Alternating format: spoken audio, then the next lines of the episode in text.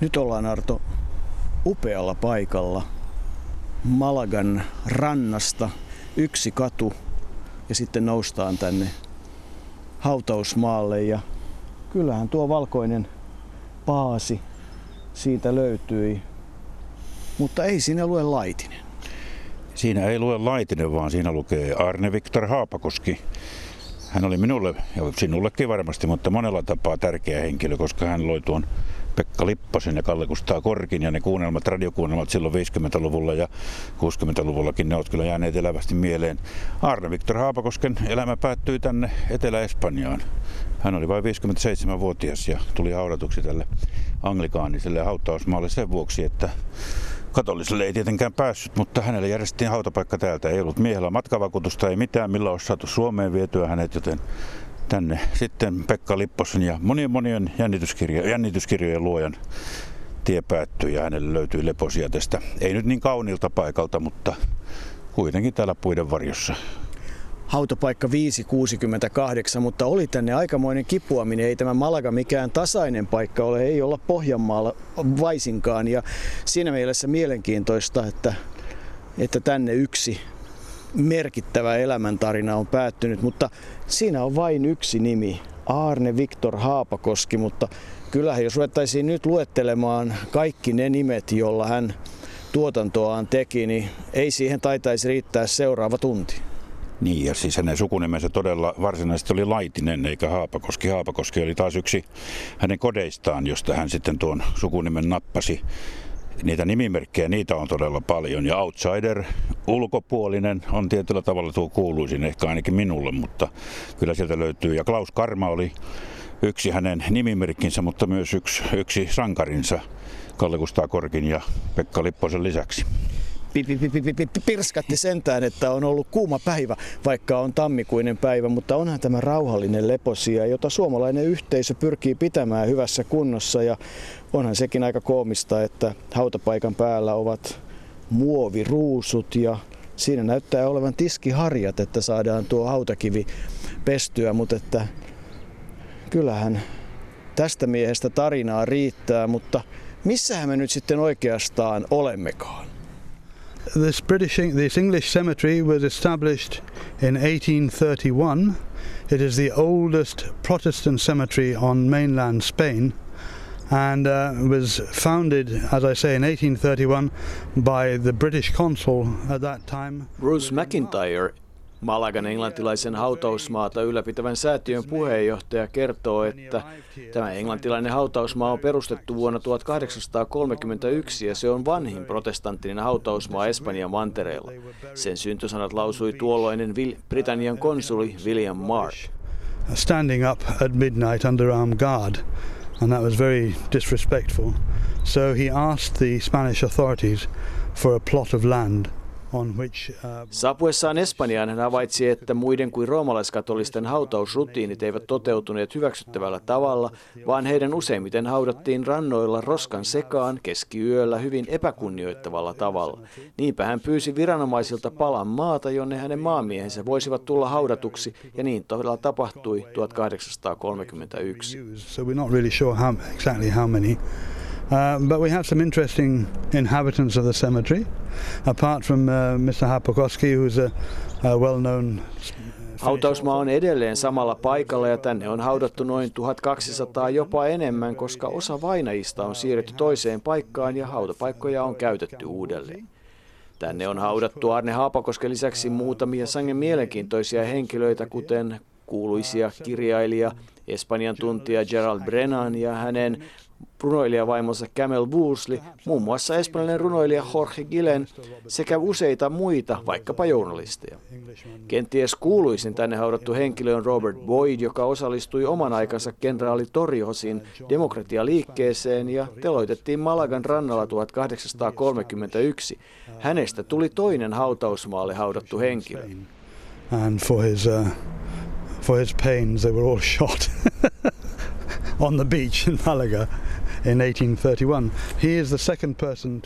Osana hautausmaata toimii protestantin anglikaaninen kirkko, jota yritämme parhaamme mukaan pitää elävänä, koska olemme säätiö, joka elää lahjoitusten varassa.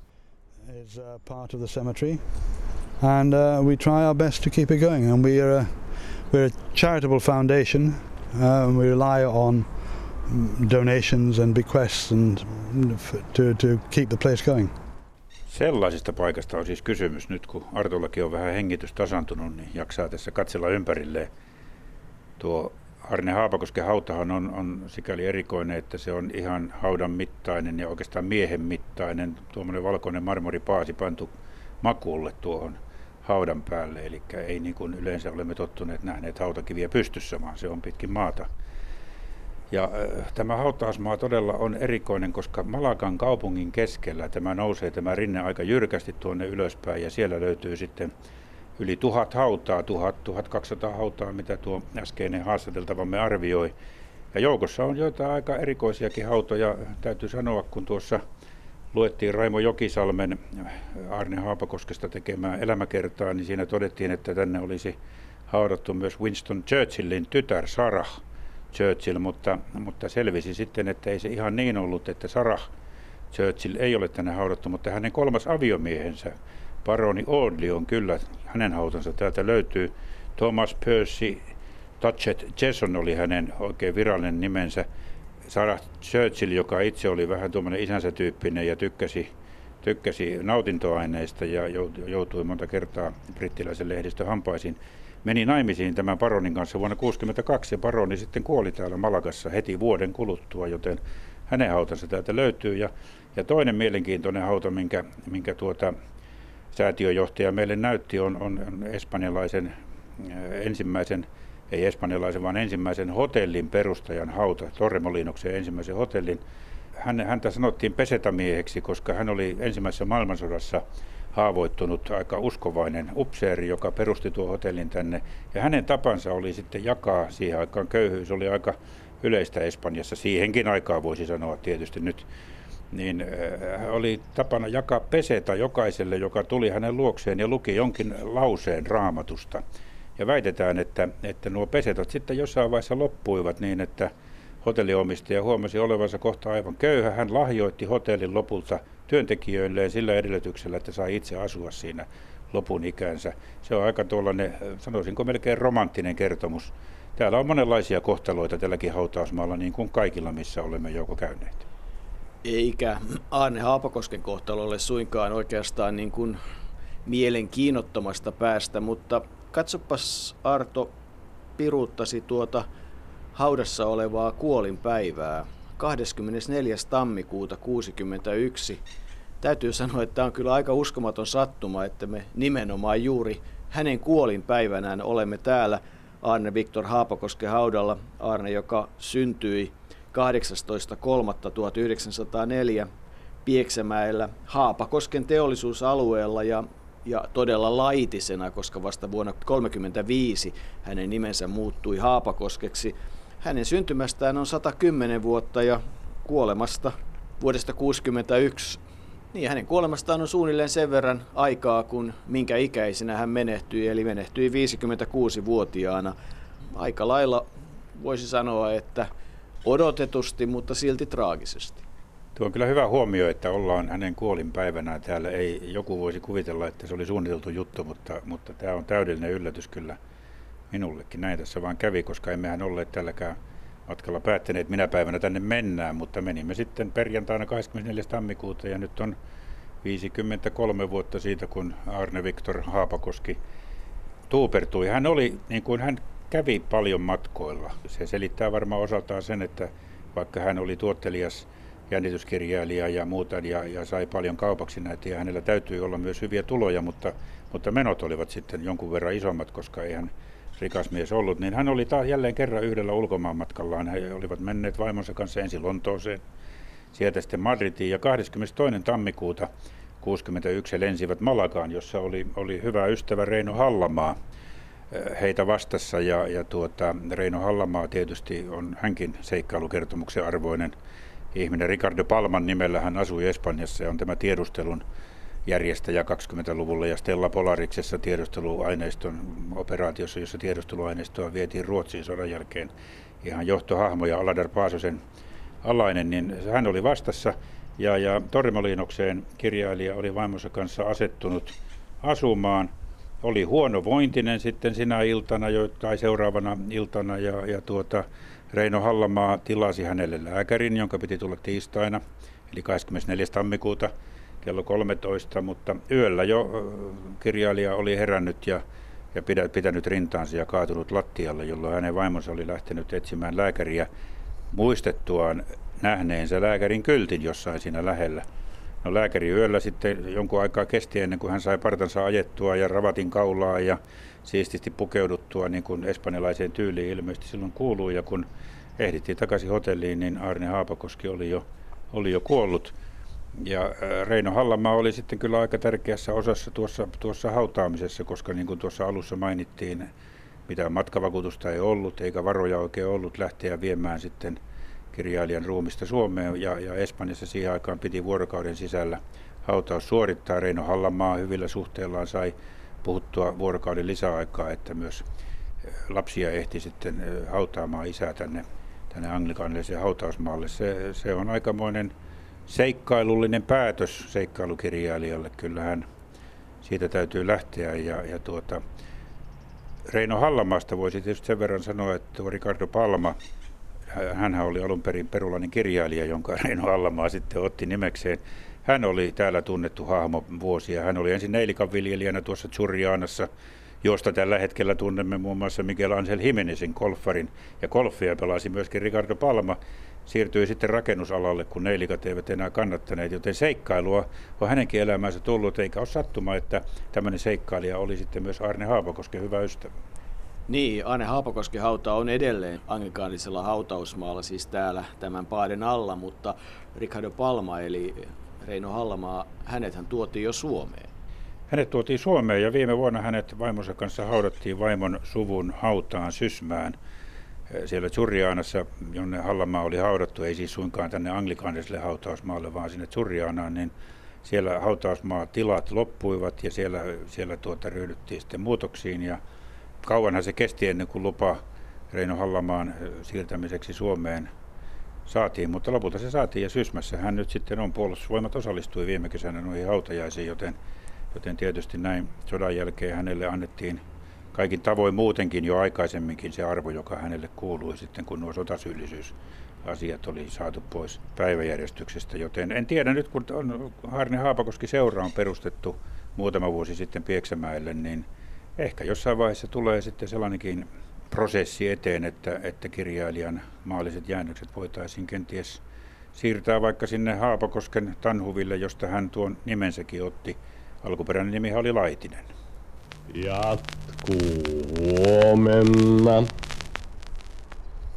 Se oli Jalmari Rinne tuo, joka sanoi, että jatkuu huomenna ja nyt jatkuu tämä juttu tänään täältä anglikaaniselta hautausmalta Malagasta. Josta oikeastaan kyllä suoritetaan jonkinlainen koukkaus Savon muualle ja mennään Rantasalmelle. Nimittäin kyllähän se oikeastaan kiinnostus konkreettisesti tähän ajatukseen tehdä outsiderista tarinaa lähti siitä, että kivehakkaajat olivat kesäreissulla ja, ja käytiin kahvilla Rantasalmella ja siinähän semmoinen pönäkkä puupatsas meitä kovasti kiinnosti, kun Pekka Lipponen siinä Rinssi hotellin edessä suurin piirtein seisoi ja, ja tiedettiin se, että Outsiderin kirjoittamista sarjoista on kysymys, mutta että muistan hyvin, kun siinä kahvilassa pikkusen avattiin tietokonetta ja katsottiin, että mitä tästä Outsiderista oikein saataisiin ilmi ja sen jälkeen kävi ilmi, että ai niin, haudattu tosiaan Malagalle ja, ja sen jälkeen siitähän on kehkeytynyt kyllä varsinainen seikkailu kertomus Arne Viktor Haapakoskesta, joka todella Pieksämäellä Haapakosken teollisuusalueella syntyi ja, ja niin kuin nyt jo moneen kertaan todettu, niin 24. tammikuuta 61-56-vuotiaana, mutta mieluummin aika paljon vanhemman näköisenä siinä vaiheessa elämäntavat, ennen kaikkea kiire ja, ja ei-liikkuvaisuus ja punainen nortti olivat tehneet varmasti miehestä tehtävänsä, niin on todella mielenkiintoinen. Hänen elämänsä voitaisiin oikeastaan jakaa tiettyihin jaksoihin, josta ensimmäinen on tietysti se lapsuus, sisällissota, armeija ja nuoruus, hyvin tärkeänä se aika, neljä vuotta 26-30 Pariisissa, joka oli silloin suomalaisen taiteentekijöiden ja kunnon boheemien keskus. Sieltä on kerrottavissa varmasti paljon tarinoita ja ikävä kyllä kovin paljon hyviä tarinoita jää varmasti kertomatta. No sitten oikeastaan ensimmäinen salapoliisiromaani 31, Mustalaissuon arvoitus, joka perustuu Tattarisuon tapahtumiin. Tavallaan sitten se Suomen tämmöinen 30-luku, miten siihen nyt sitten liittyy IKL ja, mustapaidat ja sinikravatit, avioliitto, aika seuralehdessä ja tämä erikoistoimittaja-aika, sota-aika. Sitten Pekka Lipposen synty, ja oikeastaan siitä se 40-luvun puolivälistä sodan jälkeen aina sitten kuolemaan 61 vauhtia ja vaarallisia tilanteita ja ennen kaikkea valtavaa kirjoittelua. Varsinainen pikakirjoittaja, Lasilinnan arvoitus 72 tuntia. Siinä on ihan yrittämistä. Niin, tässä taas hautamiesten tapaa vähän poukkoillaan asiasta toiseen, mutta tuossa kun mainitsit punaisen nortin, olin kuulevinani tällaisen, niin, niin todetaan nyt vielä tässä se, että tuo kuolin syy, niin sehän selvisi, että se oli sydänhalvaus silloin siinä siellä Torremoliinoksessa, mutta on ilmeistä, että sodassa tullut keuhkovamma ja astma ja nimenomaan tuo runsas tupakoiminen ja valtava työtaakka, hän oli nopea kirjoittaja ja kirjoitti paljon, niin olivat rasittaneet sydämen lääkärilleen ja tietty paradoksi on tietysti, niin kuin sopii hyvin suomalaiseen mieheen ja varsinkin suomalaiseen seikkailijaan, oli se, että, että Aapakoski oli aina vältellyt lääkäreitä. Hänen tarkoituksena oli nyt juuri tuon matkan jälkeen ilmeisesti hakeutua Sveitsiin pätevien lääkärien tutkittavaksi, mutta kuolema ehti edelle.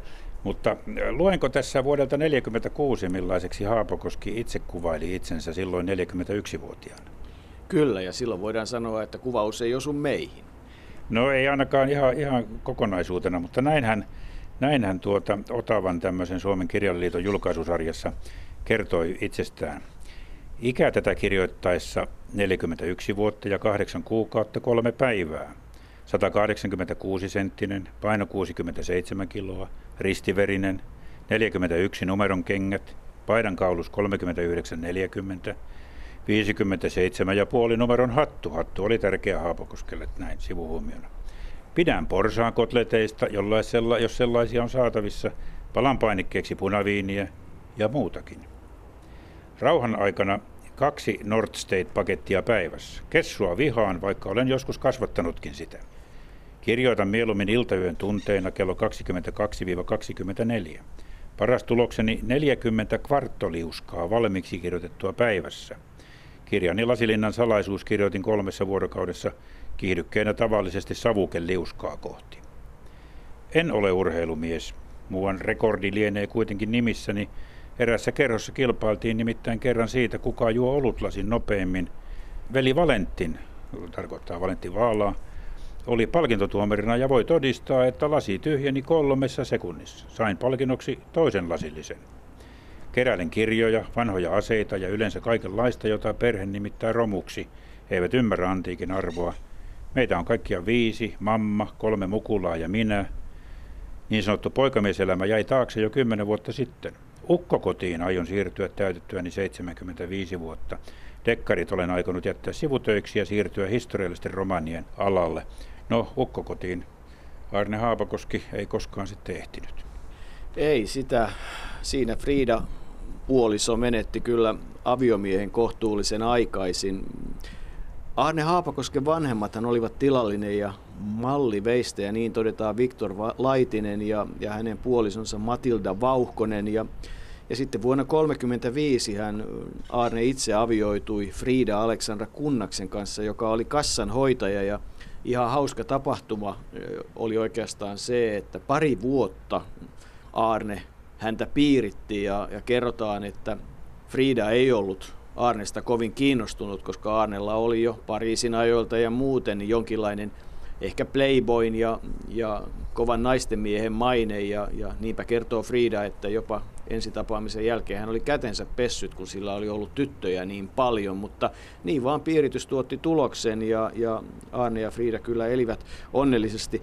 Oikeastaan hauskaa on se, että heti alkuvaiheessa puhuttiin perhesuunnittelusta teemalla, että lapsia pitäisi tulla neljä, Kalle, Liisa, Pekka ja Maija – Lopulta lapsia oli kolme. Arne Erä Uolevi syntyi jo 35, Liisa Hanneli Kristiina 41 ja Ilkka Pekka Juhani 44 kolmeen se jäi, mutta, mutta kyllä voi kaikesta päätellä, että, että kaikki ne vaiheet, mitä tuokio avioliitto 35 vuoteen 61 on, on käynyt läpi, niin, niin kyllä se on ollut onnellinen avioliitto ainakin sillä lailla, että, että Frida on jopa kestänyt sitten aikanaan sen siirtymän takaisin sinne Pieksämäen suuntaan, kun huonokeuhkoinen Aarne kärsi kovasti siitä kaupungin pölyistä. Mutta jos palataan sinne lapsuuteen, Arne ei ollut mitenkään erityisen hyvä ilmeisesti koulussa tai ei ainakaan erityisen ahkera, ilmeisen älykäs ja jonkin verran taiteellinen ja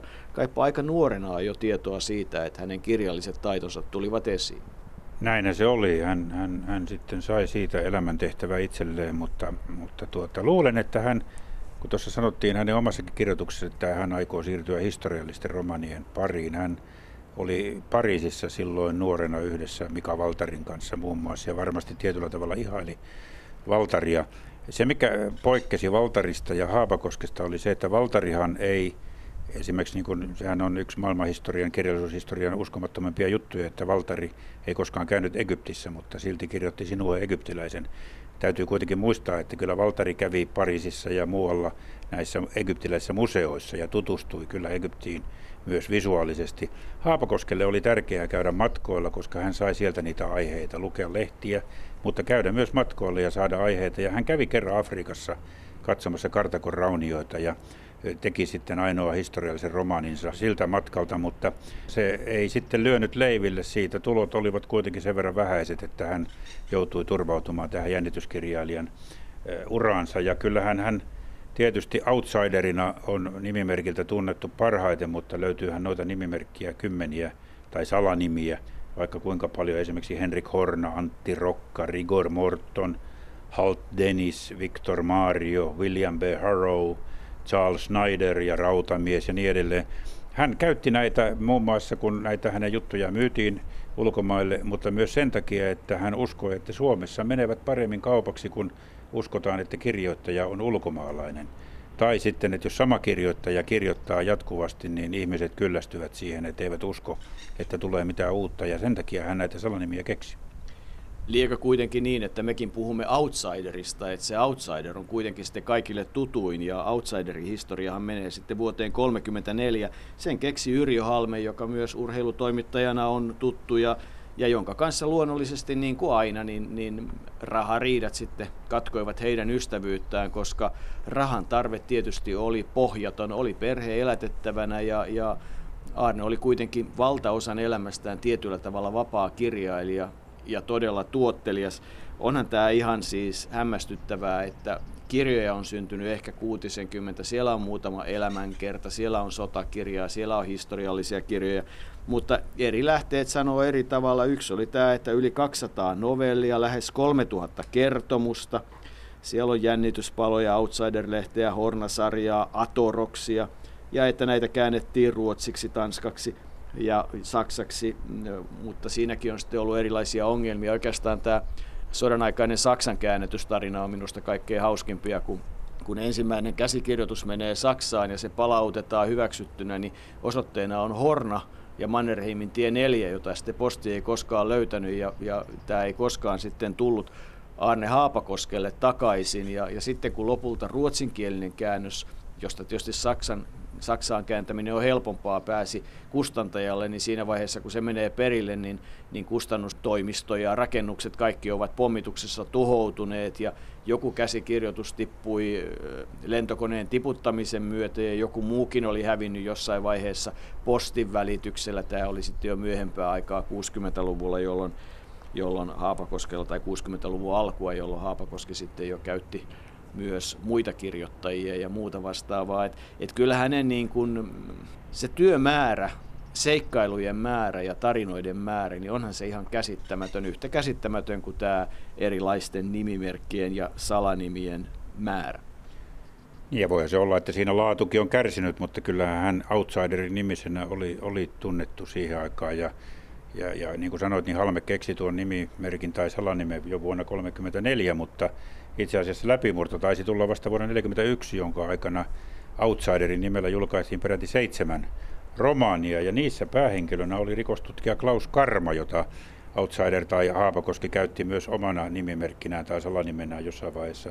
Ja noita karmakirjoja tehtiin siis todella ennen, ennen Pekka Lipposta ja Kalle Kustaa Korkkia, mutta kyllä kai meille, meille tuota, tärkein on ollut tämä Pekka Lipponen ja Kalle Kustaa Korkkia monille suomalaisille, koska ne tulivat sitten radiokuunnelmien kautta niin tutuiksi.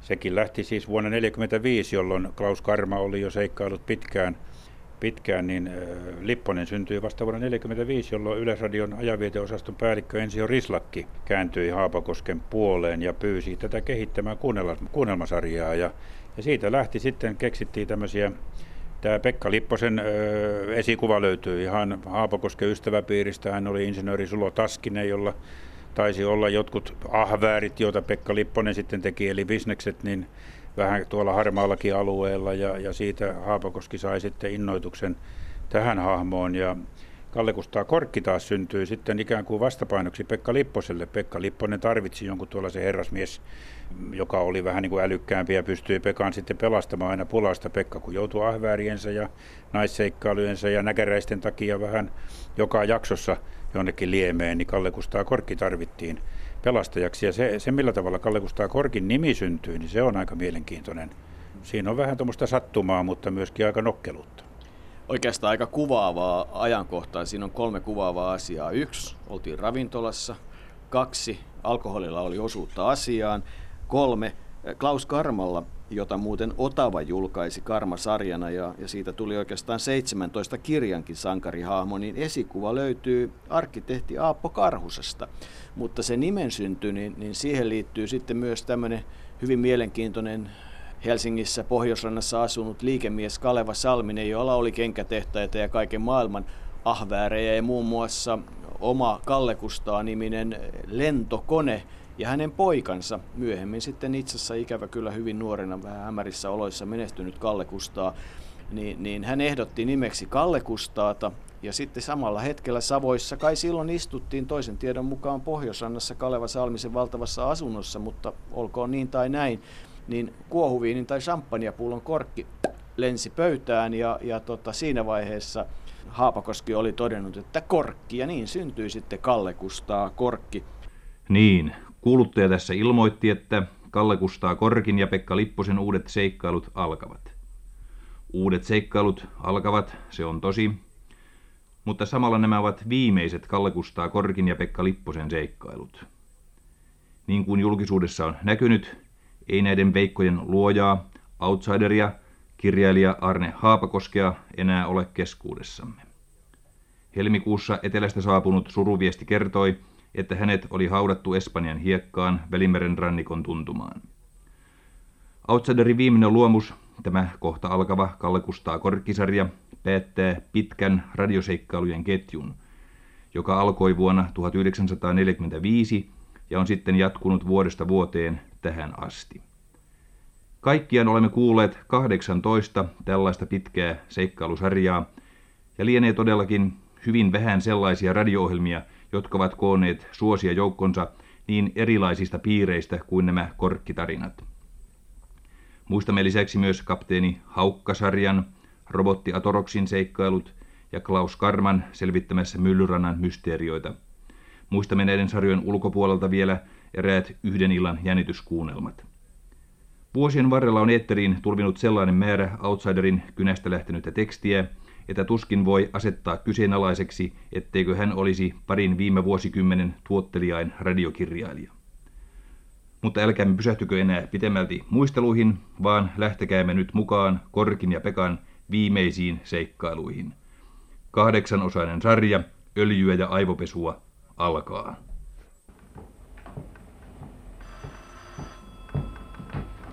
Imperial House, New York, hello. Hissinkuljettaja, hello. Yes, sir. 23. kerros, kansainvälinen öljyyhtiö. Yes, sir. Hallo, Imperial House New York. Hissimies, hei. Ja minne herra haluaa? 23. kerros. Kansainvälinen öljyyhtiö, päämaja. Yes, sir. Hallo, Monsieur. Pääjohtaja on pyytänyt minut luokseen. Ja hetkinen vain, Mr. Korkki. Eräs herra Remarkki on juuri pääjohtajan luona. Mutta tuolta hän tuleekin. Voitte mennä sisään, Mr. Korkki. Kiitoksia. Ja sisään. Aa, siinähän sinä oletkin, Kalle Kustaa. Jouduit pikemmin kuin luulinkaan. Ole hyvä ja istu. Kiitos. Sikaari, jos maistuu. Kiitos, ei, ei, ei. Käsitin puhelin keskustelustamme, että asialla oli kiire. Niin. Äänesi tuntuu niin salaperäiseltä. Asiani on salaperäinen, hyvin salaperäinen. Olen saanut tietää melkeinpä uskomattomalta kuuluvia asioita. Olen pelkkänä korvana. Oletko koskaan kuullut Santo Utopiasta? Santo Utopiasta? Mm. Eikö se ole joku saari? Ja. Tänä aamuna sen nimi oli lehdissä, mutta en ehtinyt lukea uutista tarkemmin. Santo Utopia on salaperäinen saari kaukana laivaväyliltä ja saarta hallitsee diktaattori Cesareo Massilio. Hyvää päivää, Jotte Rustut. Hyvää päivää. Ka, ka, Ootko sinäkin täällä, Kalle? Ei paukka nähty pitkiä aikoja. No terve, terve. Terve. No, mitäs sinun reissullesi kuuluu? Sinua vain kyselivät tytöt Singaporessa ja Kairossa. Tuntuivat muistavan yhä Pekka Lipposen. Mm. Vai muistelivat, no. Ei siitä on niin aikaa, kun yhdessä reissuttu on. Hmm, Olisitteko valmis lähtemään pitkälle matkalle? Mitä? Hyvin mielenkiintoiselle matkalle, Mr. Lipponen. Mm, Matkalle? Joo. Joo, joo. Vai semmoista se asia olikin. Tuota, mä nyt osaa sanoa. On omia tärkeitä ahväärejä tekkeillä. Se, se tynnyriparttia, se pitäisi suoha kaapaksi. Kansainvälinen öljyyhtiö ostaa tynnörinne. Joo. Palkasta ja Ja- päivärahoista sovimme kyllä. Jaha. Tehän olette melkein kuin yhtiömme kirjoissa.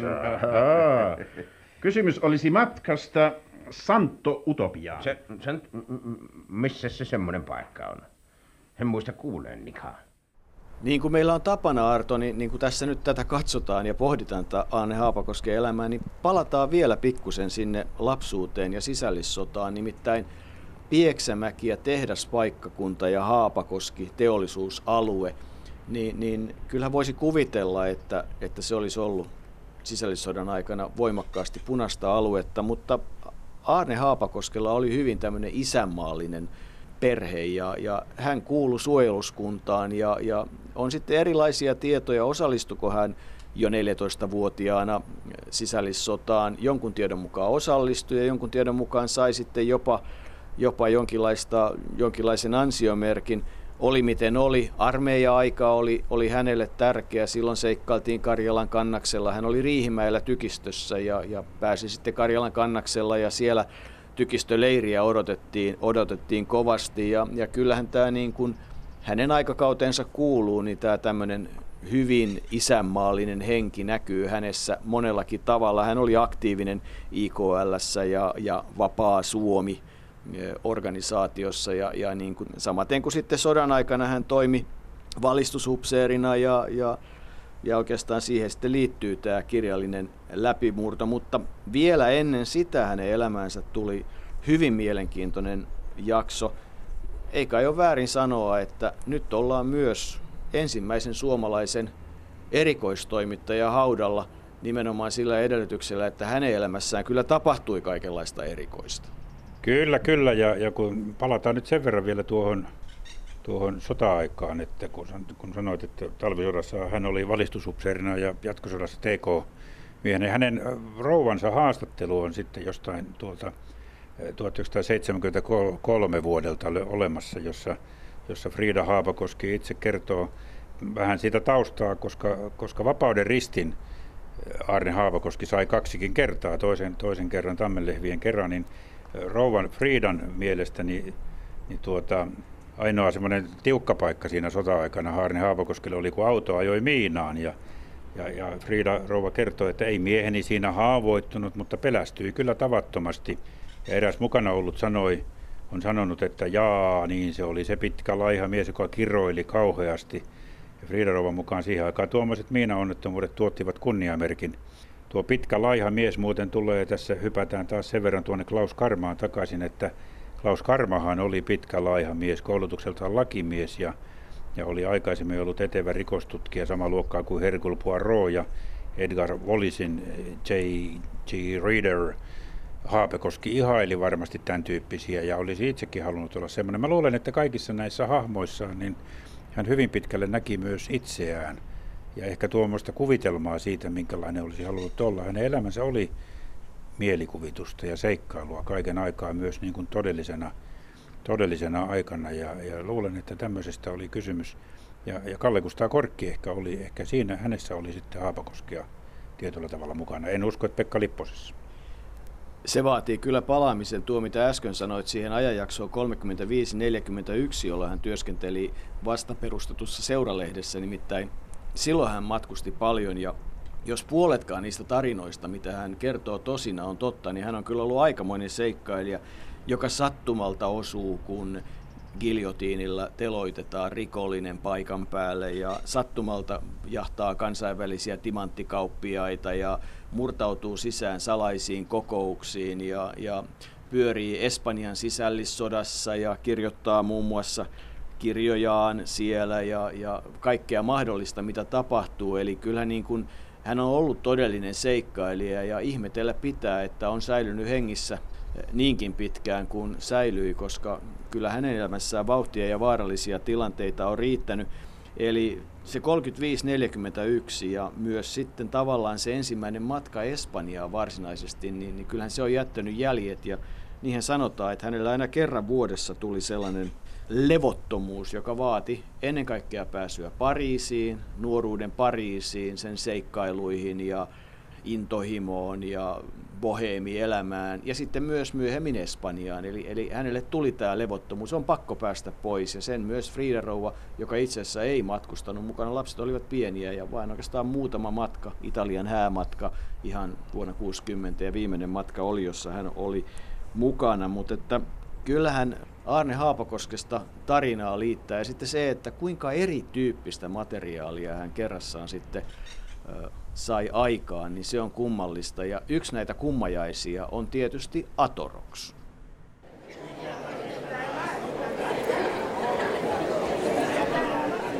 Hyvät naiset ja herrat, arvoisa yleisö. Hetken kuluttua teillä on tilaisuus nähdä nykymaailman suurin ihme, Atoroks. Raudasta ja teräksestä valmistettu koneihminen, joka syö aktiinouraania ja osaa ajatella omilla aivoillaan. Hyvät naiset ja herrat, professori Mitax, tämän ihmeellisen robotin keksiä, esittelee Atoroksin teille. Hetken kuluttua Atorox astuu ilmielävänä eteenne näyttämölle.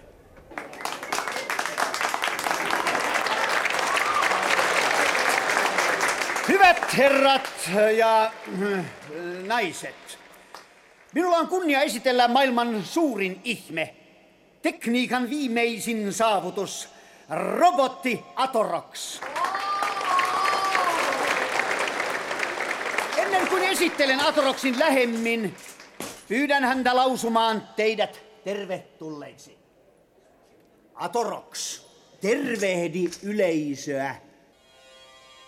Tervehdin kaikkia läsnä olevia. Nimeni on Atorox. Olen elektroniaivoilla ajatteleva robotti. Herrat ylioppilaat, anteeksi, hyvät herrat ja arvoisat naiset. Kuulitte Atoroksin juuri puhuvan.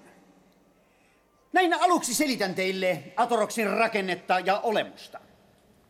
Atorox on 188 senttimetriä pitkä ja sen paino on 68 kiloa 750 grammaa. Teräksen harmaa vaippa, joka peittää Atoroksin sisälmykset, ehkä, ehkä paremminkin koneiston, on valmistettu keksimästäni erikoismetallista, joka on aluminiumia keveämpää, mutta lujempaa kuin paraskaan krominikkeliteräs. Vaipan paksuus on vain puoli millimetriä. Mutta maailmassa ei ole vielä keksitty panssariluotia, joka kykenisi lävistämään Atoroksin ihon. Tarkoitan vaipan. Atorox on kokoonpantu 460 000 317 osasta. Tarkoitan ruuvista, mutterista ja rattaasta. No niin, Atorox ja, ja tämän tyyppiset asiat on tietysti oma osansa, mutta että kyllähän nyt näin radiomiehenä niin on pakko ilmeisesti nyt kannattaa keskittyä siihen, joka kuitenkin Suomen kansaa liikutti vuosikymmenten ajan ja, ja se aina jatkui huomenna niin kuin Jalmari Rinne sanoi ja, ja kolmisen minuuttia keskellä päivää joku sanoi, että parhaimmillaan 97 prosenttia suomalaisista kuunteli nuo pätkät päivittäin, nuo jännitysnäytelmät. Ja onhan se mielenkiintoista, että jos todella pitää osittainkaan paikkansa, että esimerkiksi työpaikkojen ruokatunteja järjesteltiin niin, että kaikille tarjoutui mahdollisuus kuunnella jännitystä keskellä päivää, se siihen sodan jälkeiseen Suomeen kyllä sopi erinomaisen hyvin. Siinä on nähtävissä monia eri syitä, minkä takia oli tärkeää, että tavallaan myös sitten sodan jälkeisen, kuitenkin hävityn sodan jälkeisissä tunnelmissa tämmöinen kansainvälinen suomalainen seikkailija, joka selvittää kaikki mahdolliset tilanteet Pekka Lipposen ja Kalle Kustaa Korkin roolissa. Toisaalta kansainvälinen seikkailija, toisaalta tämmöinen rikastunut savolainen kansanmies, joka vähän änkytti ja pirskatti, joka sitten myöhemmin väheni tietysti tämäkin ja tykkäsi pihveistä ja, ja näkäräisistä ja, ja joutui aina mitä ihmeellisiin tilanteisiin ja oli, oli, tykkäsi tytöistä, vaikka Haapakosken teoksista erotiikkaa saa kyllä suuren osalla sillä etsiä. Hänellä siihen kyllä ilmeisesti omakohtaista kokemusta olisi, vaikka Pariisin ajoilta ihan riittämiin. Se viisiminuuttinen tuli aina puolen päivän aikaa joka päivä. Ja sitten sunnuntaina tuli kooste, puolen tunnin kooste, kuusi jaksoa. Ja kyllä niitä kuunneltiin ja, ja ne oli kyllä uskomattoman jännittäviä. Ja niitä odotettiin, että ne tulisivat uudestaan. On vaikea kuvitella sitä, että miten tärkeitä ne oli silloin tämmöiselle nuorelle pojalle, kun nykyisin TV ja, ja radiokin, mutta TV ennen kaikkea tuottaa vaikka minkälaista tarinaa, yli, yli tarjontaa on jatkuvasti, mutta silloin ei ollut tarjontaa paljon ja tämä kyllä osui niin kuin suomalaiseen ja nimenomaan siinä oli vielä sitten tämä, tämä Pekka Lipposen humoristinen, vähän suomalaishumoristinen hahmo ja tuommoinen, että aina joudutaan pulaan, mutta selvitään siitä.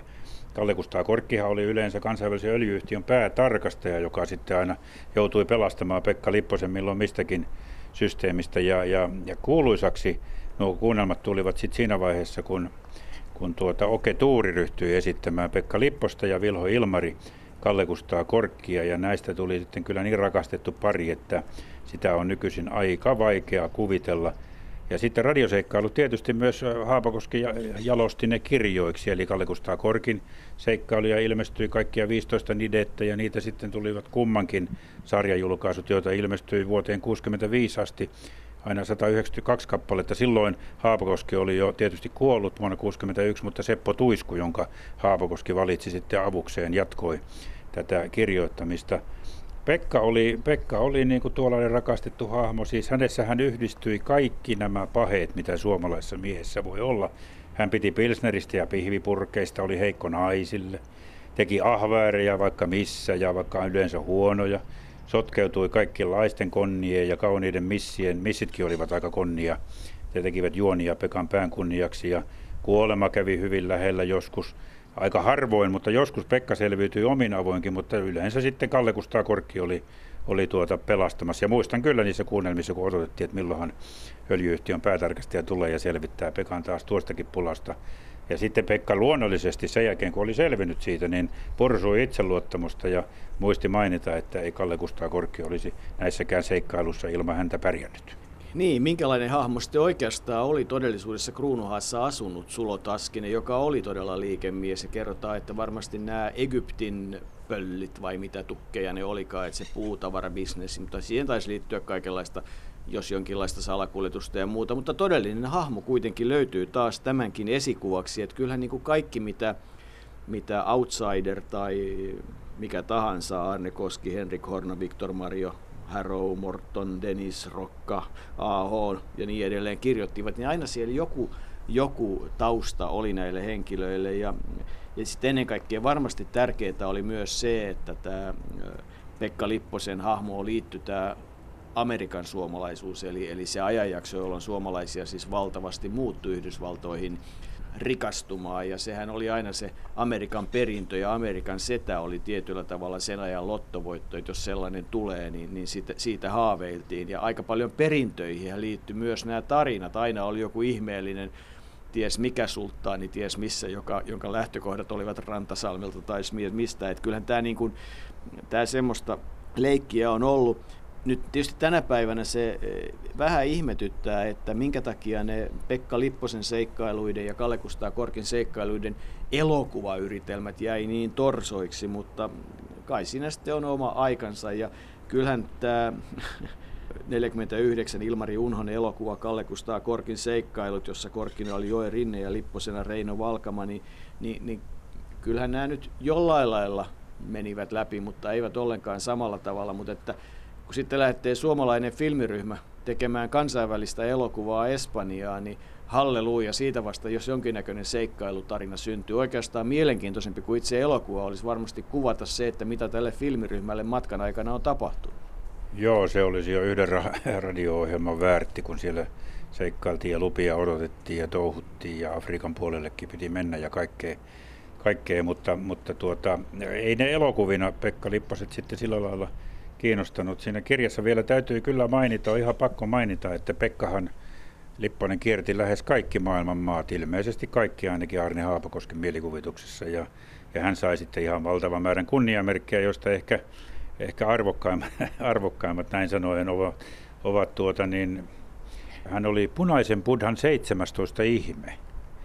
Ja sitten hän oli myös Kiljuvan karhun komentaja ja, ja Rinssieversti. Rinssieversti on se ilman p se ravintolankin nimi, joka Rantasalmella tällä hetkellä on. Mutta kyllä niin kuin suomalaista on sitten se, että jossain vaiheessa Haapakoski äh, tietyllä tavalla rauhoitti Lipposen ja teki hänestä tavallisen suomalaisen miehen laittamalla hänet naimisiin hirmuisen Mantan kanssa. Tämä kuuluu kuvaan ja kyllähän siis äh, sit oma kokonaisuutensahan on tietysti kaiken kaikkiaan se, että että tämmöinen viihden lukemistojen aika, että jos on jonkun näköisiä kustantajia ja elämänuraa, itse asiassa ihan kun ajatellaan hänen työtään, Vapaan Suomen toimitussihteeri 32, seuran toimittaja 35-41, Kustannus Oy Mantereen toimitusvirkailija 44-45, Outsider-lehden päätoimittaja 50-54, niin yhden radio-ohjelman saisi siitä, että kuinka paljon sodan jälkeen oli tämmöisiä viihdekustantamoita, jotka erilaisia enemmän tai kevyempiä pokkareita ja, ja Kalle Kustaa Korkin seikkailuja, Pekka Lipposen seikkailuja, tyyppisiä tarinoita tehti, tehtiin. Marton Taika, joka, Martti Löfberg, joka myös oli siis Outsiderin Viktor Haapakosken, Anne Viktor Haapakosken hyvä ystävä lapsuudesta. Toinen lähti Espanjan, Ranskan suuntaan, toinen Saksan suuntaan polkupyöriä tutkiskelemaan, niin, niin, ja itse asiassa kyllähän Marton Taika taisi jonkun Kalekustaa Korkin tarinan kirjoittaakin, mutta tosiasia oli se, että heidän tyylinsä olivat vähän erilaisia, niin, niin kyllähän nämä niin tuotteliaasti semmoista kioskikirjallisuutta erilaista luettavaa tekivät, jota sitten jatkettiin tämmöisillä Jerry Cotton tyyppisillä tarinoilla, mutta yksi mikä silloin hankaloitti oli se, että sodan jälkeen asetettiin aikamoisia veroja, arvonlisävero, 20 prosenttia ja, ja toiminta oli sen takia vaikeaa, että yhtiöitä tuli, yhtiöitä meni, mutta että kyllä jos jollakulla sattuu olemaan kaikki Arne Haapakosken kirjalliset työt hallinnassaan, niin, niin tota, onnitella täytyy häntä sen kokoelman arvosta. Se on nimittäin miljoona omaisuutta. Varmasti on miljoona omaisuutta. Kun puhuit tuosta Martin Taikasta, niin todella Haapakoski itse ryhtyi etsimään itselleen, kun työtä oli aivan valtavasti niin tämmöistä haamukirjoittajaa ja Martin Taikaa hän kokeili siinä ensimmäisenä, mutta heidän kirjoitustyylinsä erosivat kuitenkin sitten liiaksi, että, että se ei ollut uskottavaa. Ja sitten tuli tuo äsken mainittu Seppo Tuisku, nuori aloitteleva kirjailija, joka 58 vuonna lähetti Haapakoskelle arvioitavaksi ensimmäisen näytteensä Korkin seikkailusta. Taisi olla tuo nimi Murha tehdas ja ei se alkuun sitten se yhteistyö lähtenyt siitä käyntiin, mutta vähitellen Tuisku omaksui Outsiderin tyylin ja ja, ja kehittyi siinä. Ja, ja tuota, ensimmäiset Tuiskun kirjoittamat sarjakirjat, ilmesty, sarjakirjat ilmestyivät jo keväällä 59 ja sen kun tuota, Haapakoski kuoli vuonna 1961, niin Tuisku jatkoi monta vuotta ja kirjoitti kaiken kaikkiaan 123 kertomusta, joten tietyllä tavalla se elämä niin kuin jatkui sitten vielä jonkun aikaa, vaikka Haapakoski aika yllättäen sinne Malagaan ja tänne Malagan hautausmaalle sitten uupuikin. Ja täytyy tietysti muistaa, että nimenomaan Haapakoski itse kirjeessään pyysi Tuiskua, oli saanut suositukset ja oli ihastunut hänen ensimmäisiin teoksinsa. Väitetään, että parhaan Tuiskun kirjoituksen sekin postissa olisi kadonnut jossain vaiheessa ja, ja että hän niistä niin kehittyi sen tyyppinen, mitä Haapakoski sanoi. Onko se nyt sitten Tuiskulle meritti vai ei, oli niin tai näin, mutta että tuottelias, seikkailija, isänmaallinen mies oikeastaan niin kuin hengästyy jo sen lisäksi, että on kavuttu tänne ylös hautausmaalle, niin hengästyy, kun ajattelee hänen elämäänsä. Että ei mikään ihme, että tuolla vauhdilla 56-vuotiaana kerta kaikkiaan energiat on kulutettu loppuun. Ja, ja, mutta kyllähän Arne Haapakoski ja tässä tilanteessa erityisesti Outsider, niin kyllä heillä varsinkin suomalaisen radion historiassa on ihan olennaisen merkittävä osa ja, ja sodan jälkeisen viihdekaipuun tuottajana monenlaisen kirjallisen työn. En sitten tiedä, että kuinka hyvä kirjailija Arne Haapakoski olisi, jos, jos hänelle olisi annettu ja hän olisi niin kuin ajallaan pystynyt kirjoittamaan vaikkapa jotain Ranskaan liittyvää historiallista romaania ilman kiirettä, vai oliko hänen luonteensa se, että kaiken piti syntyä noin tästä ja nyt, ja hän ei olisi muunlaiseen tapaan pystynytkään? Minä kääntäisin tämä asia niin, että, että jos tuota Haapakoski olisi ryhtynyt sitaateissa vakavammaksi kirjailijaksi, niin silloin meiltä olisivat ehkä Pekka Lipposet ja Kalle Kustaa Korkit jääneet kuulematta ja lukematta. Ne olivat erittäin tärkeitä sille 50-luvun nuorisolle tai nuorille, pojille, lapsille, joita, joita minäkin edustan. Ja, ja vaikka ajankuva on muuten sekin, että Hella Vuolijoki silloin aikana ollessa Yleisradion pääjohtaja yritti saada Haapakosken, että tee siitä Pekka Lipposesta vähän punaisempia ja sen sortin seikkailija. Siihen Haapakoski ei missään tapauksessa suostunut, vaan piti päänsä ja, ja sai jatkaa semmoisena Lipposena kuin oli. Ja Pekka Lipponen, myös yksi hyvä, hyvä esimerkki ajankuvasta oli, että kun Lipponen pipi, pirskat ja kytti, niin sitäkin Yleisradiossa yritettiin sitten vähentää, koska Yleisradion kasvattava vaikutus tai kasvattava rooli siihen aikaan oli hyvinkin tuollainen tiukka niin, että ei lapset opi sitten änkyttämään ja sitä yritettiin vähentää, mutta kyllä se pirskatti on jäänyt muistiin ja en pahemmin ole änkyttänyt kuitenkaan, vaikka sitä kuuntelin. En ilmeisesti minäkään, vaikka, vaikka se kesämökin radiosta minunkin lapsuudessani vielä 60-luvun puolivälin jälkeen 70-luvun alussakin. Muistan hyvin, kuinka Kalle Kustaa Korkin seikkailuja kuunneltiin silloin. Ne tosiaan taisivat tulla ilta-aikaa ja ehkä vähän pidennettyinä, mutta onhan ollut mielenkiintoista tutustua Outsideriin ja päästä vierailemaan tällä hautausmaalla. Arne Viktor Haapakoski, 18.3.1904, Pieksämäellä syntynyt seikkailija, laitisena syntynyt ja todella 53 vuotta tänä päivänä, kun tätä äänitetään, sitten kuollut 24. tammikuuta 61. Kyllä Arto mukava oli tutustua häneen, vaikka näin pinnallisesti. Ky- ky- ky- kyllä, Pekka Lipposen isä tulee aina olemaan lähellä minun nuoruusmuistiani.